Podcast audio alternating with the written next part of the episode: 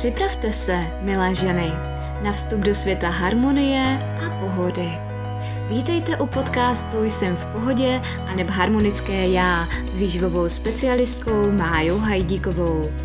Zde se vám otevírají dveře do vzrušujícího světa, kde se zaměříme na dosažení rovnováhy a pohody jak ve vašem těle, tak i ve vašem srdci. Předtím, než se vydáme na naši společnou cestu, ráda bych se představila. Jmenuji se Mája a po dobu osmi let se pohybuji ve světě výživy, zdraví a životního stylu. Mám za sebou zdravotnickou školu, mezinárodní certifikace v oblasti výživy a coachingu a mým posláním je vám pomoci objevit vaši novou, zdravější a šťastnější verzi sebe sama.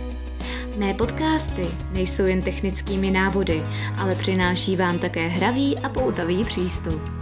Společně objevíme, jak ladně skloubit stravování, cvičení a rovnováhu do vašeho každodenního života.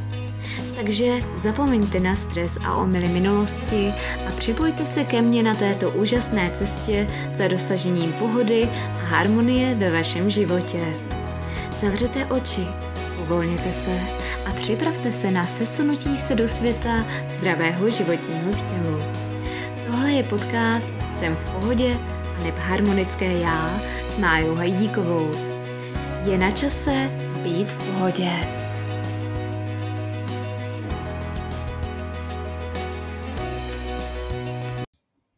Krásný den, milé ženy. Vítám vás u dalšího podcastu a dneska bych se s vámi chtěla podělit o něco, co je velice důležité.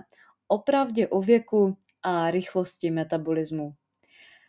Je to něco jako když Morpheus v Matrixu nikdy neříká, co kdybych ti řekl. Nebo že většina toho, co víte o metabolismu, je pravděpodobně nepřesná. Mým cílem je to, že některé z věcí, kterými jsme možná věřili o lidském metabolismu, mohou být špatné. A vyplývá to taky z nové studie s 82 spoluautory, kteří spojili čtyři desetiletí výzkumu na vysoké úrovni z celého světa. Dokonce i vědci byli překvapeni některými svými poznatky o tom, kdy se náš metabolismus zrychluje. Pozor, není to v pubertě. A kdy se zpomaluje, není to úplně během menopauzy. A kdy se přestává řídit svými vlastními pravidly. Tady zase ne, když užíváte suplementy inzerované třeba z televize. Tak se pevně posaďte a užijte si dnešní podcast. Řekla bych, že tady zažíváme díky této studii opravdovou červenou pilulku pro profesionály v oblasti fitness a výživy, ale taky pro běžnou populaci. A nejprve si ujasníme několik definic. Když mluvím o metabolismu nebo rychlosti metabolismu, mám na mysli celkový energetický výdej, upravený podle velikosti a složení těla. Jak víte, obsahuje tři složky. Bazální nebo klidová rychlost metabolismu, to je cca 50 až 70% termický účinek jídla, to je asi 10% a fyzickou aktivitu, tedy obvykle 20 až 40 Nejlepší způsobem měření energetického výdeje bez omezení lidí je s dvojitě označenou vodou neboli DLV. Dvojitě značená voda obsahuje dva vzácné izotopy, které se nakonec dostanou do moči, právě tady těch účastníků vědeckého výzkumu. A sedm dní po vypití této vody poměr těchto dvou izotopů odhaluje, kolik oxidu uhličitého účastníci za tu dobu vyprodukovali, což je přesný způsob, jak právě můžeme určit celkový energetický výdej. A jak studie fungovala? Výzkumníci zhromáždili data o 6421 subjektech ve 29 zemích. Nejstarší studie byly publikovány na počátku 80. let, kdy byl DLV poprvé použit k měření právě celkového energetického výdaje. A nejnovější byly zveřejněny v roce 2021. Účastníkům byl pouhých 8 dní a až 95 let. 64% byly ženy. A co studie zjistila? Studie identifikuje čtyři různé fáze bazálního metabolismu a celkového energetického výdeje. Lidé nebo miminka narozené do jednoho roku. Právě novorozenci mají celkový energetický výdej podobný jako dospělí, jakmile se přizpůsobíte velikosti těla. To znamená, že se objevují s metabolismem odpovídající metabolismu jejich matek. Po jednom měsíci se celkový energetický výdej dramaticky zrychlí. Vrcholí kolem prvních narozenin, kdy je o 50% vyšší než u dospělých. Roky 1 až 20.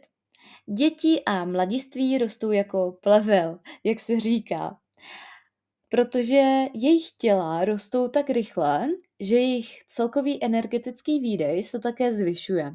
Ale jakmile se přizpůsobí té velikosti, jejich rychlost metabolismu se ve skutečnosti zpomalí. Ano, to platí i pro pubertu, kdy dítě, které kdysi muselo být podplaceno, aby dojedlo sendvič s arašidovým máslem, teď snídá čtyři. A o dvě hodiny později má zase hlad. Mezi roky 20 až 60 se přišlo na to, že velikostně upravená Velikostně upravený celkový energetický výdej se stabilizuje v rané dospělosti a zůstává stabilní hluboko do středního věku. A nová studie ve skutečnosti boří tři mýty o tomto 40-letém období. Za prvé, není žádný rozdíl mezi muži a ženami, jakmile se přizpůsobíte velikosti a hmotě bez, tuk, bez tuku. V menopauze, za druhé, není žádná změna. Ano, i když se hormony kazí a zdá se, že každé sousto tvarového koláče najde bezpečný přístav v tukových buňkách, studie nezjistily změnu v upraveném celkovém energetickém výdeji. Za třetí, ani u mužů ve středním věku nedochází ke změně metabolismu. A 60 let a dále, to je, když se věci mění. Celkový energetický výdej klesá přibližně o žádná celá 7% ročně ve vašich 60 letech a dál. Pokud se dožijete 95, váš metabolismus bude asi o 20% nižší, než tomu bylo v pozdních 50 letech. Stejně jako dříve je tato změna v celkovém energetickém výdeji zřejmá i po úpravách velikosti těla a taky u starších osob to obvykle klesá. Jedním z důvodů je podle vědců to, že se spálí méně kalorií na kilogram. Dokonce i orgány lačnící po energii, jako jsou játra a mozek, později v životě ztrácí chuť k jídlu. Existuje starý mýtus, že svaly spálí cca 50 kalorií na půl kila váhy. Nejenže je to nepřesné, není to ani blízko realitě. Podle výzkumníků, kteří čerpali z předchozího výzkumu, svaly spálí pouze 13 kalorií na kilogram. Tuk na straně druhé spálí asi 4,5 kalorie na kilogram. Ale nemyslete si, že svaly nejsou důležité pro metabolismus. Určitě jsou. Celkově svaly významně přispívají k vašemu dennímu výdeji energie. Navíc energie potřebná k vybudování a udržení jakéhokoliv nového svalu může být také smysluplná. Pro zajímavost uh, vám dávám pohled na to, jak vaše ostatní tkáně přispívají k metabolismu. Jsou to srdce, játra, ledviny, mozek a nadledvinky. Každá spaluje velké množství kalorií za den a říká se tomu taková takzvaná klidová energetická bilance. No a co z toho všeho vyplývá pro vás? Odhadnout potřebu kalorií, kterou byste měli přijmout, je opravdu těžké a to mnohdy i pro nás výživové poradce a profesionály ve fitness. Dokonce i když máte různé profesionální kal- kalkulačky výživy, nemůžete skutečně vědět, kolik jídla potřebujete, abyste si udrželi nebo změnili svou současnou váhu. Proto vždy kladu důraz na to, že to není jenom o jídle, ale o komplexním a celostním pohledu na sebe samé. Někteří lidé skutečně mají rychlost metabolismu totiž vyšší nebo nižší než je průměr.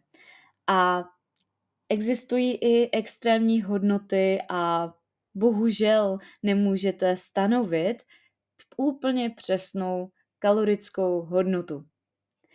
Jak z jídla, tak z vašeho energetického výdeje. Proto je potřeba opravdu odborný dohled a odhad výživového poradce, aby vám přizpůsobil ty vaše při, přijímané kalorie a vydané kalorie do toho vašeho života. Proto nikdy nemůže nahradit nějaký chat GPT nebo různé takové výmysly odborníky, protože je potřeba individuální pohled na každého člověka. A tady je pár otázek k zamyšlení pro vás. Jaké činnosti byste mohli praktikovat, abyste mohli důsledně jíst méně jídla? Může se to týkat třeba toho, jak jíte, ale také se můžete zaměřit na svůj spánek, chování při relaxaci, vašem prostředí, anebo taky emočním zdraví. Druhá otázka, jaké akce by vám mohly pomoci, abyste se každý den hýbali více? To jsou otázky, které skutečně pomáhají pohnout vaším životem. Děkuji za poslech dnešního podcastu a budu se těšit příště. To byla dnes Mája, tvá nejlepší kamarádka pro zdraví a pohodu. A pamatuj si, být zdravá nemusí být o hubnutí, ale o lásce ke svému tělu a o pocitu štěstí. Nezapomeň sledovat na Instagramu Mája Pomočka Dole Hajdíková a pokud budeš mít zájem o spolupráci, napiš mi do zprávy. Zdravíčko a nashledanou!